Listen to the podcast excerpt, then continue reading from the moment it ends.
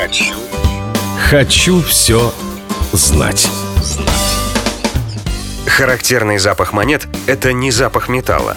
Он исходит от соединений, образующихся от соприкосновения с металлом органических субстанций, например, человеческого пота. Причем, чтобы человек почувствовал этот металлический запах, достаточно очень малого количества реагентов. Хочу все знать.